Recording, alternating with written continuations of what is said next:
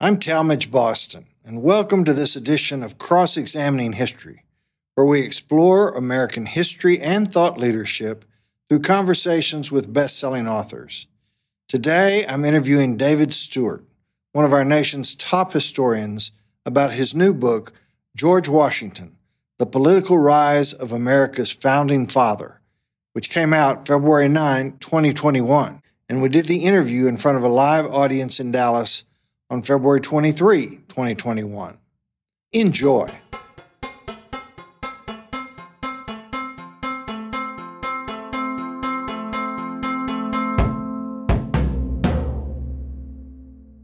We're glad to welcome everybody to our program with David Stewart to talk about his wonderful new biography of George Washington. As I said earlier, I, I first met David uh, about 50, about 10 years ago or so when his Aaron Burr book came out because a friend, Walker Friedman, who's on, gave it to me for Christmas. And I looked at David's history and I said, my gosh, this is who I want to grow up and be like. Because David was was a, a tip top uh, lawyer in Washington, D.C., graduate of Yale Law School, clerk for Lewis Powell on the United States Supreme Court, uh, argued two cases to the U.S. Supreme Court, one against Ken Starr, just a, an A plus, uh, highly regarded uh, lawyer. But then he had an epiphany 15 years ago. He said, "What I really want to be is a historian." And uh, a very talented one, obviously. Uh, immediately, Simon and Schuster assigned him to a contract. His first book was on the uh, Constitutional Convention of 1787. His second book was on the impeachment trial of uh, Andrew Johnson. And David's one of the country's leading authorities on impeachment. Whenever that subject comes up, you'll probably see him on television. His third book was on the treason trial of Aaron Burr, presided over by John Marshall. Uh, his fourth book was on James Madison. And his newest uh, book, which uh, came out earlier this month, George Washington, The Political Rise of America's Founding Father, in addition, David has written three wonderful historical novels one involving Abe Lincoln, one involving Woodrow Wilson, and one involving Babe Ruth. David lives in Maryland. Uh, I regard him as a very close friend. Please welcome David Stewart. David, you want to say hi to the crowd and glad to be with all these Texas folks, although we have people from the East Coast and all over the place. Thank you all for coming out. It's, it's a great honor to be here. Well, great. Let's start David, with kind of a, an obvious question. I mean, obviously, hundreds, if not thousands, of books have been written on uh, George Washington uh, before you decided to pursue yours. And your book zeroes in on on just uh, an, an angle, not a full uh, cradle to grave, but a specific angle, and that was uh, his mastery of politics and so, what led to your epiphany that this was a, an, an angle on him that really had not been sufficiently explored and, and needed to be uh, developed? You know, he's. Uh, there was one fact about Washington. And you know, I had done books on the founding era, and I just felt like I'd sort of been walking around the big subject, which was Washington. You know, these other guys are really interesting and wonderfully talented, but you know, he was the guy who made it all happen. And it just felt like I was missing, you know, the central drama. And I got uh, quite amused by a fact which others have noted, which is he won these four key elections in his life. Uh, when he was elected uh, uh commander in chief of the Continental Army by Congress. He was elected um, president of the Constitutional Convention, and he was elected president, of course, twice. Um, but the thing that is astonishing is he was elected unanimously all four times. And that was no more uh, uh, com- uh, common in the 18th century than it is today. I mean, imagine anybody getting elected unanimously to much of anything right now. Uh, and I wanted to understand that. Uh, there's been a lot of writing about his military career. Um, and it just seemed to me that you don't you don't have that record, that political record. Um, you don't get that with box tops. you know, you, you have to be good at being a politician. And so I wanted to understand how he did it, how he came to do it. And it turned out to be a really interesting story of a guy who, you know, we tend to think of as sort of having enjoyed effortless superiority. You know, he was tall. Um, he, he looked good on a horse. Uh, he married a rich woman. I mean, of course, he turned out great. It wasn't like that at all. Um, he really worked incredibly hard. He was, uh, you know, up before everybody else, and he worked longer than everybody else. And he um, was relentlessly self-critical, and he really worked hard to improve himself, always. Uh, and I just thought that was a fascinating story because, as a young man, he was not on the road to success.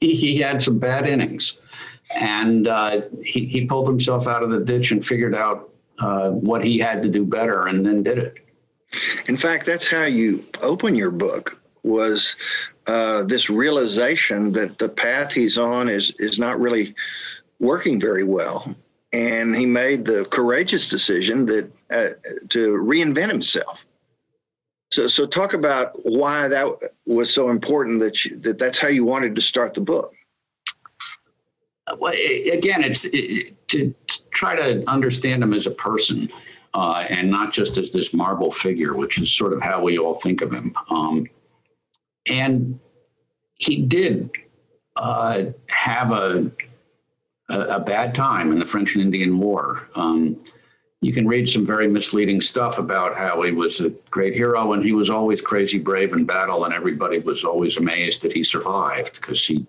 was reckless. But the fact is, he, he just kept losing. he, he, he, had nothing but unsuccess um, as a military leader for three years. And that was really interesting to me because, again, we think of this man as gliding into power, as, you know, a, a, a man of sort of automatic success. And it wasn't like that at all. He really, and some of it was his own fault. I mean, he ticked off the, his superiors, um, he jumped the chain of command, he was um, uh, disrespectful. Uh, and uh, by the time when the book opens in uh, late 1758, he's really fouled his own nest and he's, he's not going to have a military career. It's just not going to happen. Um, and he he's also terribly sick, and he I, I think he spends a, a, miserable winter, and those of us who have lived through this winter maybe can identify. Um, and uh, decided on a new path. And when he comes out of that winter um, of misery, uh, he's a different guy. Well, one of the things that brought him out of that winter of misery and, and his new path to reinvention was his decision that it's about time to get married. And and so uh, he looks around to think about who might be the best possible candidate, and he seizes on uh, Mary, uh, who he has a nine-day courtship with, nine days, and then they're engaged. Uh, and you say that whatever letters there were between George and Mary Washington, they made the mutual decision they wanted them destroyed so that whatever they said in their private thoughts would not live for history. But to me, one of the, the two most fun pages in your book, David, is when you try to speculate based on everything you know and all your research. What did they see in each other? that that swept them off their feet. And I mean, it involves historical speculation, but it, but it's really fun. So so talk about your process for trying to figure out what they saw in each other that caused this instant attraction and decision to marry. Well, Washington was not going to marry uh, a woman who didn't have money. Um, he needed money he didn't have much. Um, that's another misconception we have. We think of him as this aristocratic guy born to the uh, with the silver something in his mouth. Um, he, he really didn't have much. He had some land, um, which he couldn't really afford to keep up very well. Um, so he was on the prowl. He had spent uh, four years off in the woods of Western Virginia and Western Pennsylvania uh, fighting Indians, and, and you didn't meet many eligible ladies out there. Um, so it was not a, a good opportunity. Um, we, all of us who study Washington, think he must have known Martha Custis somehow um, because he goes to see her in this weekend and then sees her again the next weekend and they're engaged. And, you know, he clearly was a man of determination and uh, uh, great interpersonal skills, but uh, that's pretty good. Um, she was extremely wealthy, uh, not her own family money, but she had married uh, Daniel Custis, who was a very rich man, and he died without a will. So she and their two children got everything. Uh, and he, uh, uh, Washington and she were a funny match physically. Uh, he's 6'2, slender, best athlete anybody's ever seen in those parts. Um, she's under five feet tall. Um, she's round. That's the best image we have of her. Um, uh, and she's attractive and she's vivacious. She's uh, a, a, gracious person. And even someone as um, judgmental as Abigail Adams really liked her. Um, but uh, I do think, and you know, I think it's still true today, but certainly in the 18th century, uh, marriage was uh, uh, a bargain. Uh, and, you know, he brought great potential um, and remarkable skills, although he was not terribly well placed at the time. And she had all this money, which was very attractive. Um, and she was skilled at the things he needed a, a spouse to be skilled at, at managing a plantation. Uh, she'd been the oldest of a group of children. She'd always been a manager. Um, she'd run the Custis Estates for a year, which were was a big uh, uh, administrative uh, task. And there had to be some uh, some chemistry. Uh, and you know, we don't know what it was, but we do know that in later years, uh, the reports we get from third parties are that they were affectionate. Um, there's no evidence that they really, that I credit that they ever really strayed. Um, and you know, they seem to have sought each other's company. The thing that to me speaks volumes is throughout the years of the Revolutionary War. Uh, every winter, the army would go into winter camp, uh, which was a pretty terrible place usually. You know, a lot of disease, a lot of uh, shivering and starving soldiers. Uh, this was not, you know, going down to the Cayman Islands. Um, and Martha would go, and she would join him in camp. Uh, and you know, she, she, wanted to be with him, um, and I, that I kind I, I find touching. Mm-hmm. Now, during this 16 year period between uh, the time he, he leaves the Virginia regiment after the French and Indian War, and then when he takes over as the head of the Continental Army uh, during the American Revolution, uh, that's when his real political career uh, took off, and, and you devote a, a, whole section of the book. He was a businessman, he was a legislator, he was a judge, he was a community leader. So during that 16 year period, Washington, who was a great listener and a great learner, as you mentioned, a lifelong learner, what was he learning about uh, the art and mastery of politics?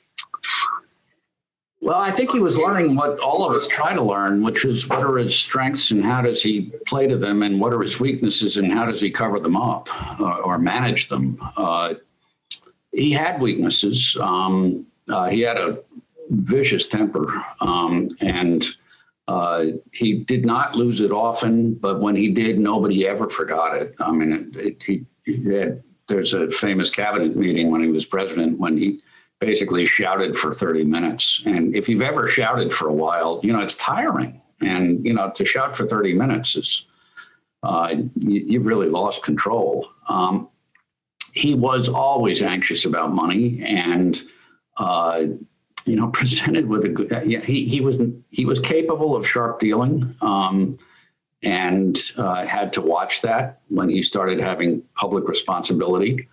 Uh, I think he found that as a military leader, he could be reckless and he had to control that. He developed a very consultative style. And I think that idea frames a lot of his later career, which is he tries to control his instincts. Um, he will always make up his own mind in a situation. I found, you know, he, he, you know, as president, he always wanted to know what Jefferson thought, what Edmund Randolph thought, what Hamilton thought. But you never knew who he was going to agree with, or maybe with none of them.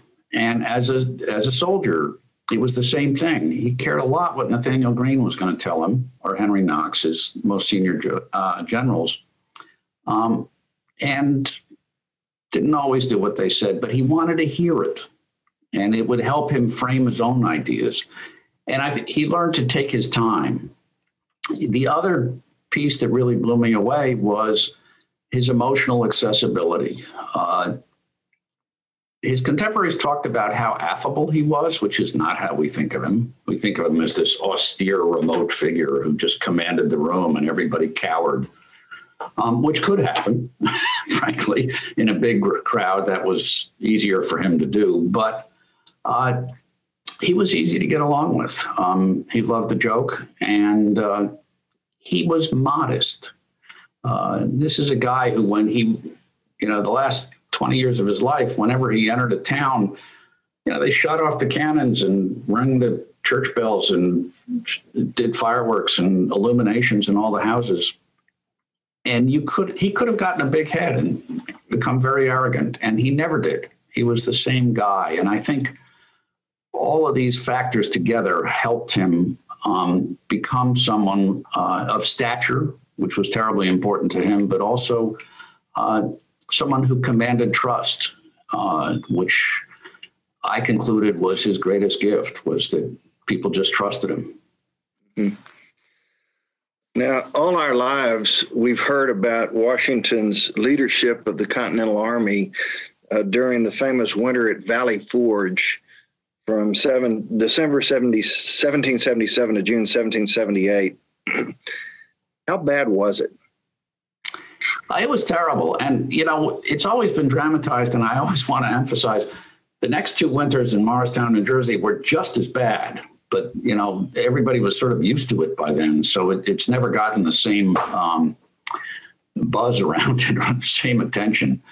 But, uh, you know, the the soldiers suffered in, in, in incomprehensible ways. They they did not have enough clothes. Um, you know, imagine winter in Pennsylvania. It's cold, and a lot of them didn't have shoes. Um, you know, the image we always have is the bloody footprints in the snow. Well, I read a bunch of accounts of bloody footprints in the snow. There was one officer said, you know, I can't see these soldiers without weeping. Um, they they were dying just because they were cold. Um, they had terrible diseases. Uh, typhoid, dysentery just swept through the camp. Uh, scabies, which sounds awful. Um, and, you know, the, medical care was essentially they'd isolate you in a tent with all the other sick people. Um, and, you know, then that was your chance to get better. So uh, very few got better. Uh, and it was the officers wrote about how well they expected either a mutiny or mass desertion, one or the other, because they couldn't understand why the soldiers were putting up with it. Um, but they did, and a lot of it, I think, is Washington's leadership. He rode through that camp every day. He attended to every detail. Uh, you know, as a plantation manager at Mount Vernon, he had that mindset that he had to do everything. um, and, uh, you know, if there were horse carcasses in the pathway, he'd get them hauled out. If, you know, there were blankets needed to be passed out, he would see to it. So they understood that he was looking out for them, and that mattered. And I do also think the ideals of the cause. Um, You know, we're in a cynical age where the, a term like the cause sounds uh, a little hollow, but it wasn't to them. Um, they were thought they were bringing something new to the new to the world into being, and uh, they lay down their lives for it. Well, as uh, as he survived and he and his troops survived, uh, obviously in time, uh, things got turned around. Uh, although uh, between 1778 and 1781, uh, and during that time he's the head of the Continental Army, he didn't win any battles, and no. yet he stayed on as this undisputed hero to the soldiers and the American people. So, how do you remain a hero when up for three years you go without winning a battle? Yeah, it, a lot of it is, and I, I will harken back to it because it's my theme, is his political gift. Um, he always understood that he worked for Congress, that Congress was in charge and they had trusted him with the Army, but he answered to Congress. So he managed that relationship carefully. He managed his relationships with the state governors, with all of the local officials, because he needed to get grain from them or try to find out cattle or, or clothes or anything uh, he was going to get for the soldiers. Uh, so he was terribly attentive to that and to his soldiers. Uh, and you know, there is an element in, I, I, I don't want to overlook it. Uh, the American talent pool for military leaders was shallow. we, we didn't have, uh, you know, West Point, we didn't have a whole lot of people with military skills and, and experience. And there were rivals, and particularly Horatio Gates uh, basically took a run at uh, uh, bumping uh, Washington out of the commander in chief position, and I write about that. Um, but uh, they were not of his stature, and he he was able to sustain his position. He understood early, and this is a strategic sense. Uh, in the first couple of years of the war, he keeps wanting to get into big battles with the um, British, which uh, never turn out well. And he he figured out that actually what he had to do was survive and keep his army together. That was how they would win the war.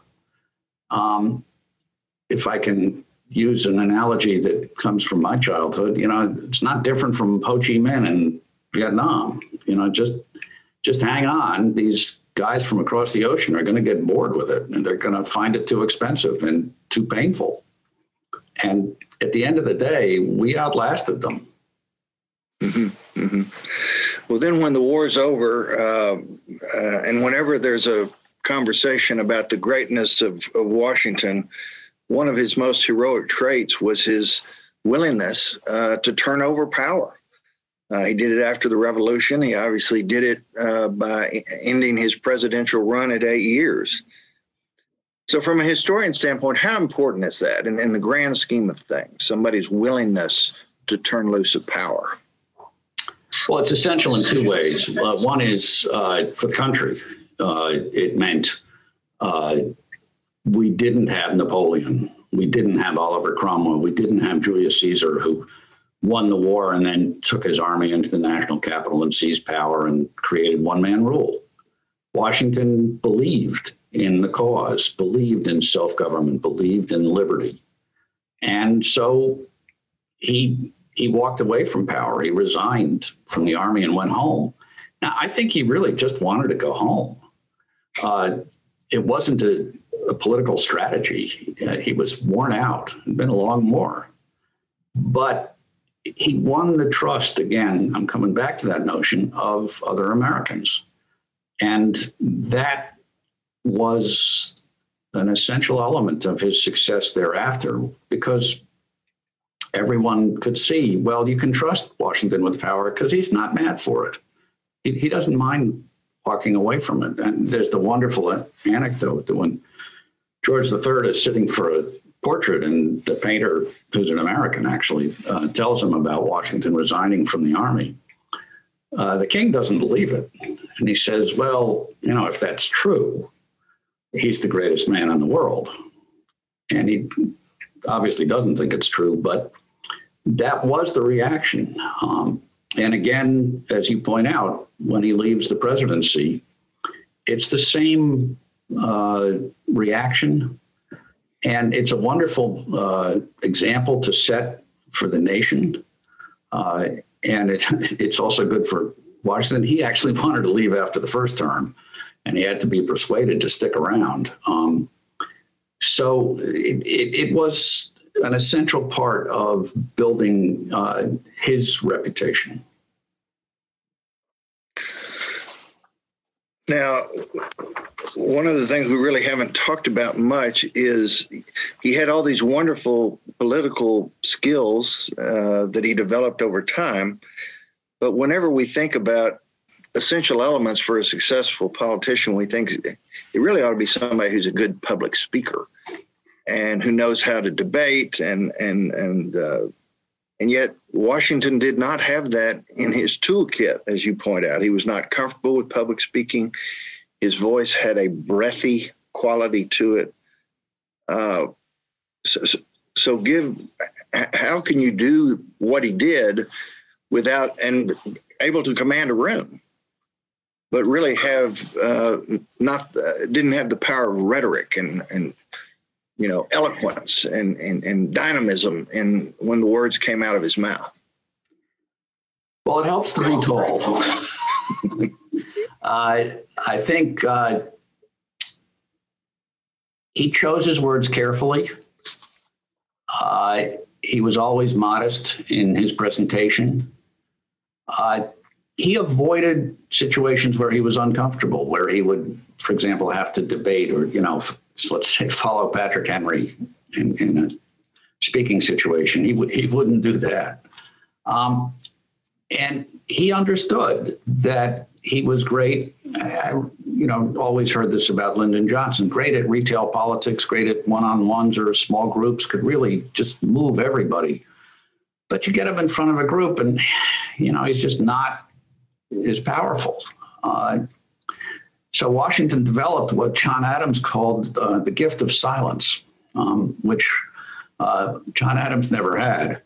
Um, and he understood that if he said a few words, careful words, uh, and then greeted people in a more informal way, uh, he was comfortable and he was much more effective.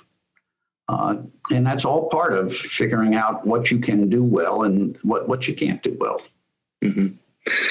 Now, in, in recent years, uh, moving on to you know the Constitutional Convention and then his presidency, in recent years, thanks to Ron Chernow and Lin-Manuel Miranda, uh, we've had a national obsession with uh, Alexander Hamilton, who was Washington's Secretary of the Treasury and of course, Thomas Jefferson, who was Washington's Secretary of State, he's always had a huge following, the magic words in the Declaration of Independence, as well as acquiring the Louisiana Purchase during his presidency. So when those two founding father mega egos, who were also arch enemies, were in the same room with George Washington, Give us your perspective on how the personality dynamic among the three of them played out. Yeah, the thing to remember, and, and I, I kind of harp on it because I, I, think it's been lost through history, is, is Jefferson and Hamilton worked for Washington. he, he, he was their appoint, you know, he appointed them and, you know, they reported to him. And nothing they did, including Hamilton's financial plan or anything Jefferson was doing as a diplomat went out unless Washington had approved it. Uh, he managed the paper flow. Jefferson writes a great memo as uh, president saying, I want to do it the way Washington did. He controlled everything, and I'm going to do that too. Uh, and when they got into arguments, and you know, their arguments are, I think the musical kind of misrepresents them as sort of shouting at each other or, or, or having at each other, which is not, I think, how it happened. I think what would happen is Jefferson would say something and then Hamilton would give a 45 minute speech and Jefferson would smolder. but he was never comfortable with that kind of back and forth. Um, and Washington wanted to hear from both of them. He he liked having them in the room. Uh, he could tell everybody that he was listening to both sides, which he was. And they were having their arguments in the room and not out on the street, which he much preferred. Uh, so I think he managed his uh, that relationship really quite brilliantly. Uh, in later years, uh, Jefferson kind of made a point of being uh, slighting, making sort of semi snide remarks about uh, Washington's intelligence. Uh, something Hamilton never did because he knew that his career had been built on the sponsorship of Washington. Uh, but even Jefferson, in, in, candid moments, would say, well, uh, he was the great man, and, and we all followed him. Mm-hmm. Now, during uh, his first term was one of his great uh, presidential achievements, uh, the Compromise of 1790 what exactly was that, and what was Washington's role in making that deal? Yeah, it, it's a basic political bargain, um, which is pretty easy to understand. Uh, we needed a national capital, which we didn't have, and Southerners wanted to have it on the Potomac, which would be closer to them, and wanted it to be in slave country. Uh, Northerners didn't want it there, uh, wanted it much closer to them. Uh, Philadelphia was the preferred place, but of course, that was a Quaker anti slavery area. And then there was the financial problem of this massive debt we had from the Revolutionary War that had to be somehow paid off. And Hamilton had a plan for that, which the Northerners loved because they actually owned most of the debt and they would be the people getting paid. Uh, and the Southerners were less enthusiastic about. And it was clear that the deal would be to swap one for the other. Everybody gets half a loaf. Uh, but nobody could put it together. They, they worked about 18 months getting the, uh, uh, trying to get the coalition in, for each half of it together. And Washington takes a hands off approach at first, but then after it keeps not happening, suddenly his personal staff starts going to these negotiating sessions. And Washington even has an individual negotiating session himself. And they, you know, we I think many of us know the story of this dinner that Jefferson hosts and Madison and Hamilton come and everybody figures out the deal. And I, I'm guessing the dinner really did happen, but uh, the deal wasn't made there. They were just working out the details.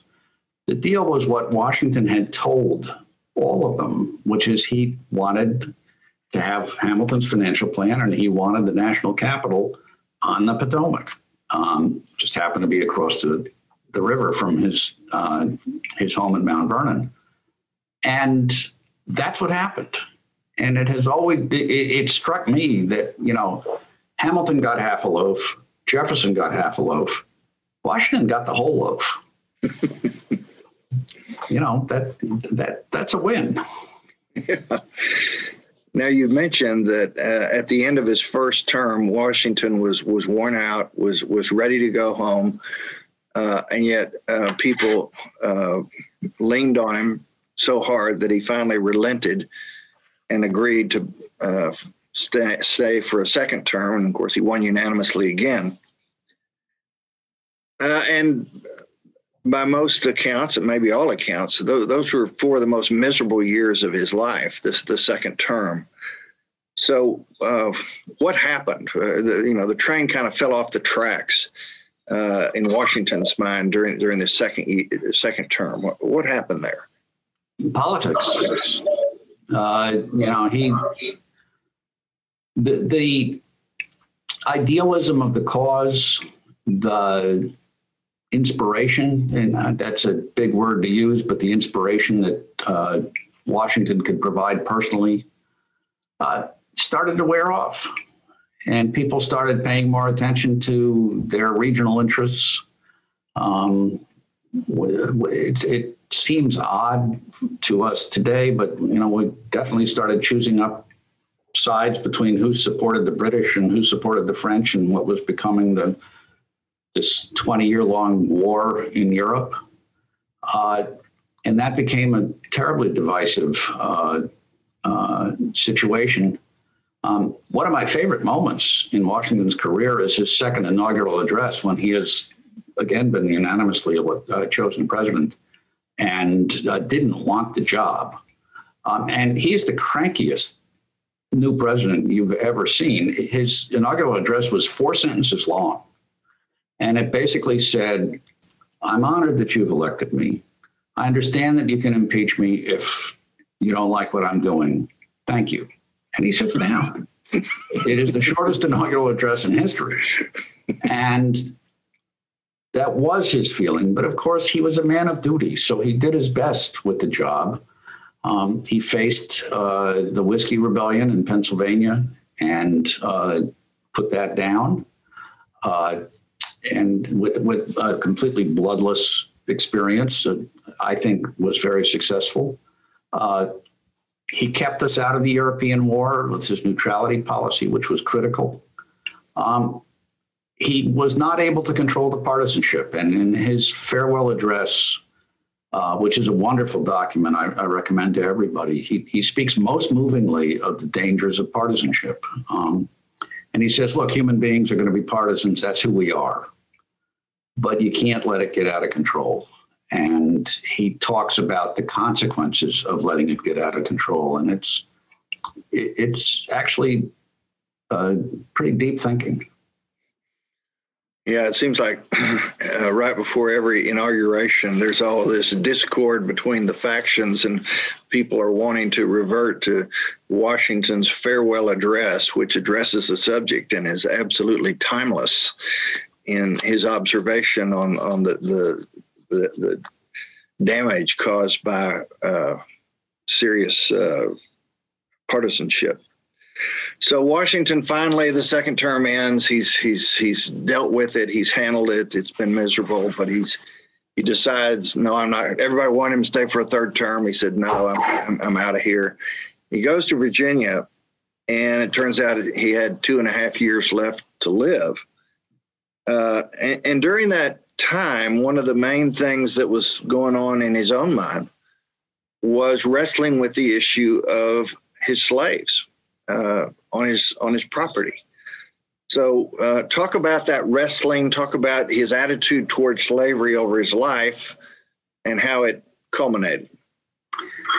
Yeah, you, you, you can never avoid this subject, um, and, and, we shouldn't. Uh, and as a young man, until his middle years, he doesn't seem, frankly, to have seen slavery as a moral issue. Just it was just part of his world. And at in the in the war and in the Continental Army, he has black soldiers, and they change his mind. Uh, he realizes that these remarkable men who might even have been slaves themselves or might even still be slaves are out there risking their lives for his liberty. And the fact that he owns them is simply indefensible. And he after the war, and it takes him a few years because um, he's always trying to repair his financial situation. He starts trying to figure out how to f- free his slaves, and he's got two big. The, the biggest problem is uh, the nature of the slave population in Mount Vernon. More than half of them are Custis slaves. They came with Martha, and they were owned technically by the estate of her first husband and she and George, as her husband, had a responsibility to maintain their value for Martha's grandchildren. She had four grandchildren. Uh, she and George, of course, never did have uh, children of their own. So he was going to have to buy them out of the estate. And that required a big wad of money, which he didn't have. Uh, he was always land poor. He'd acquired 50,000 acres out in the West. Um, he kept trying to sell it or find tenants or just some way to raise the cash, and he never could. And when he gets back to Mount Vernon after the presidency, uh, he turns him to that again. Uh, he tries to rent out part of Mount Vernon, uh, just any way he can figure out to raise the funds that will allow him to, to free those slaves. And of course, he wants to have enough to live comfortably. He's like the rest of the human race. Um, but it never happens. Uh, he only speaks privately about his dislike of slavery. He, he never does speak publicly. And he finally concludes that he will uh, free his own slaves, and it's more than 100 people that he owned outright uh, in his will. And so he rewrites his will in his last year of life, just just at the last, in the nick of time for them to free them. He leaves enough money for them to be supported, so the old ones would be supported in their retirement, for young ones to be educated. And uh, his estate does take care of those people. Their last payment in support of the Washington slaves uh, uh, happens 33 years after his death.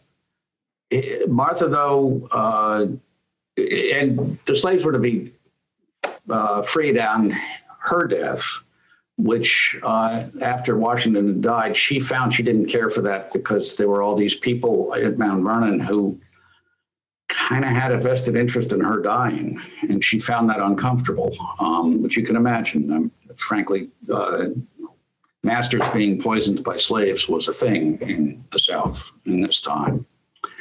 So she does free the Washington slaves early.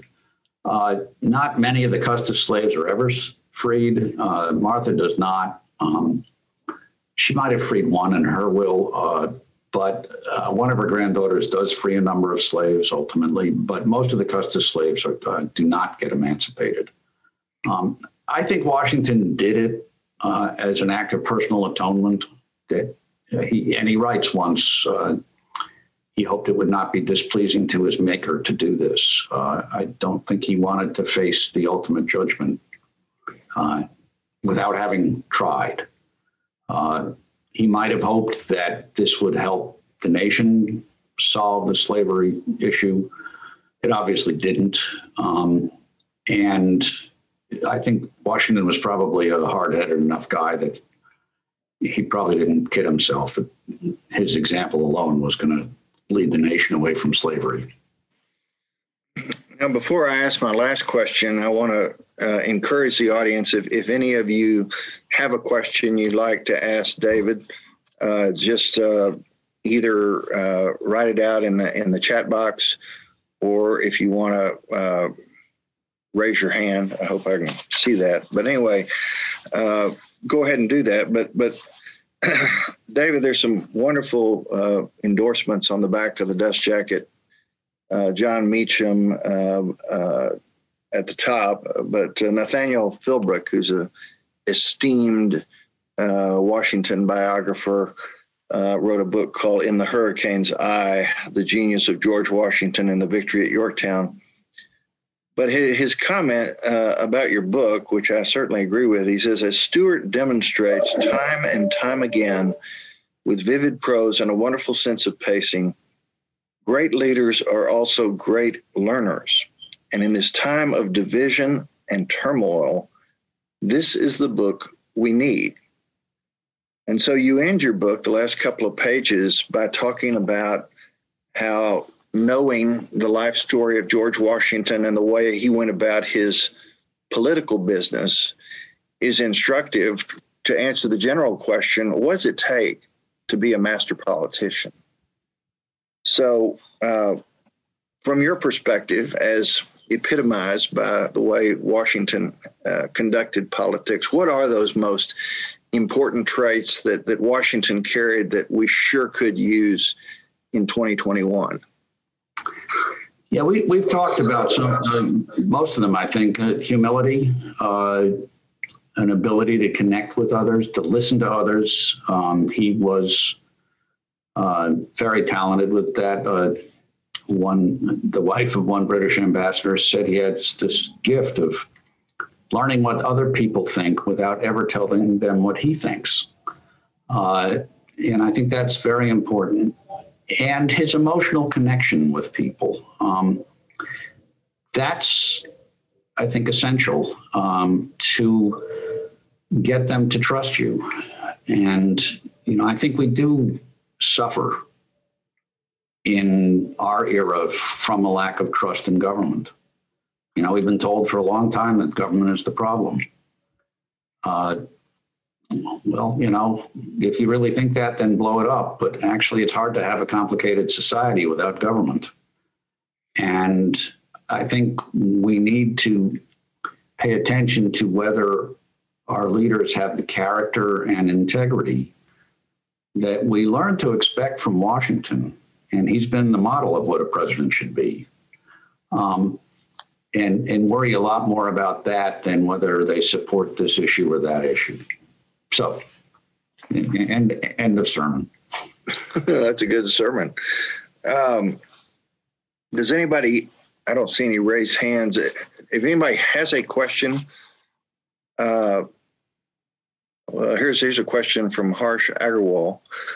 David, and I think maybe you've touched on this, but he's asking, uh, are there any common traits that you've identified in Washington that uh, align with uh, or traits shared by our other great American leaders? Yeah, I think uh, I, I, think he shared with uh, Lincoln the the desire to get the best advice possible and to think hard about it and not to be instinctive in his reactions uh, and to be open about his own emotions. Um, it may sound odd, but I'm going to say it also. I, think he shared with uh, Ronald Reagan the ability to be a political leader, to be, a, you know, make, make deals, be a wheeler dealer. And nobody quite thinks of them that way. Uh, it's kind of a magical thing when you can do that. Uh, and uh, it involves some personal qualities uh, which are unusual. Uh, you know, a lot of our wheeler dealers, you know, you you feel like they're wheeling and dealing. Um, you know, Bill Clinton, you could use as an example, or uh, uh, Lyndon Johnson. Uh, so uh, we we have to recognize also, and uh, I guess it was David McCullough who said this. You know, the reason that we have, and I think I heard you say this, Tom, and sure quote this. You know, the reason we celebrate our great presidents is, is there aren't that many of them.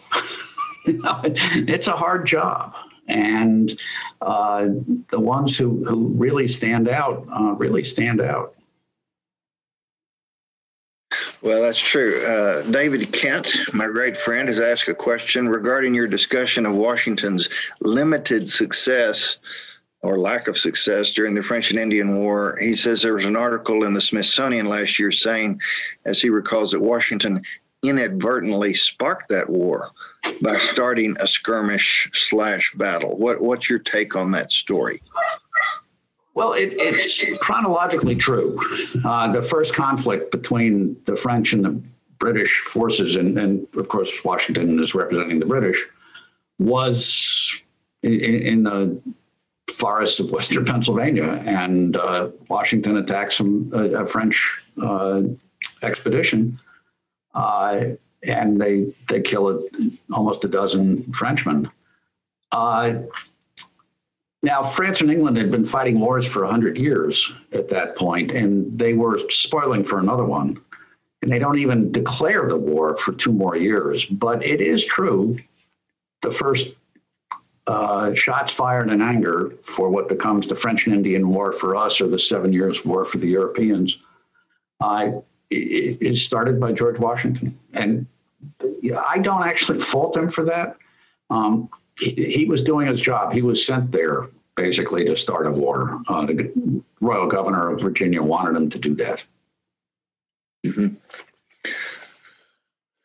Okay. Uh, while we're waiting to see if others, I have a, a, couple of extra questions that I didn't think I'd have time for.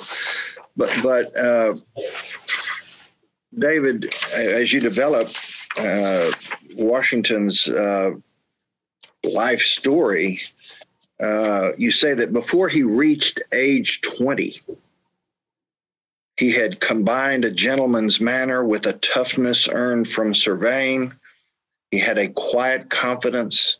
He moved with a grace that can't be taught. He had a walk that you described as majestic. And before reaching age 20, he had become a Virginia militia major who commanded the colony's Southern District. He owned over 4,000 acres in the West. And he'd written a journal about his dealing with threatening French soldiers and Indians on the American frontier that went viral around the world. So that's a perfect image and stellar accomplishments for any leader to aspire to. And Washington did it all while he was a teenager. So, would you describe him as something of a leadership prodigy? Yeah, I mean, he had qualities that uh, uh, he, he, he just had. Uh, his his physical talents, um, you can't overlook them. I always love the story about Lincoln. You know, whenever he met a tall man, he would always jump out of his chair and say, "Let's go back to back and see see who's taller." I mean, talk about dominance. You know? uh, he, he, and and you know, Washington. I'm sure from the age of five, you know, he was the kid who could do more, run faster, jump farther, um, climb Throw higher. silver dollars farther. yeah, you know, he and that breeds a confidence that uh, creates a, a, a, sense of yourself, which he had, um, and he had from a young age. Uh, he was, you know, it was offset, and I think it makes him a more sympathetic figure by his appreciation for the fact that he wasn't very well educated and didn't speak as well as he wanted to and didn't come from the real elite of Virginia. Uh, and so I think he always felt a little bit like he was, uh, you know, he was faking it and he didn't want anyone to catch him. I think all of us have had those feelings. um, and uh, it, it, it's it's a human reaction, and it, it makes him uh, uh, accessible. But to be honest, yeah, I mean, it is true. Uh, he had a brilliant blazing start, and then that made it all the more poignant when things went bad for him. Mm-hmm.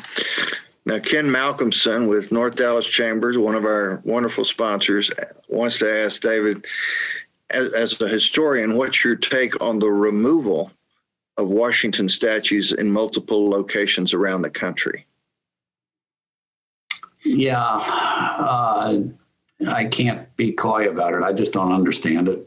Um, you know, we're human beings. We're not perfect. Uh, I defy us all to think about what people will think 200 years from now about us. Um, they may think we were criminals because we ate meat, we ate animals, um, or because we did nothing about climate change, or God knows what it will turn out to have been our sins. Um, but they will be there.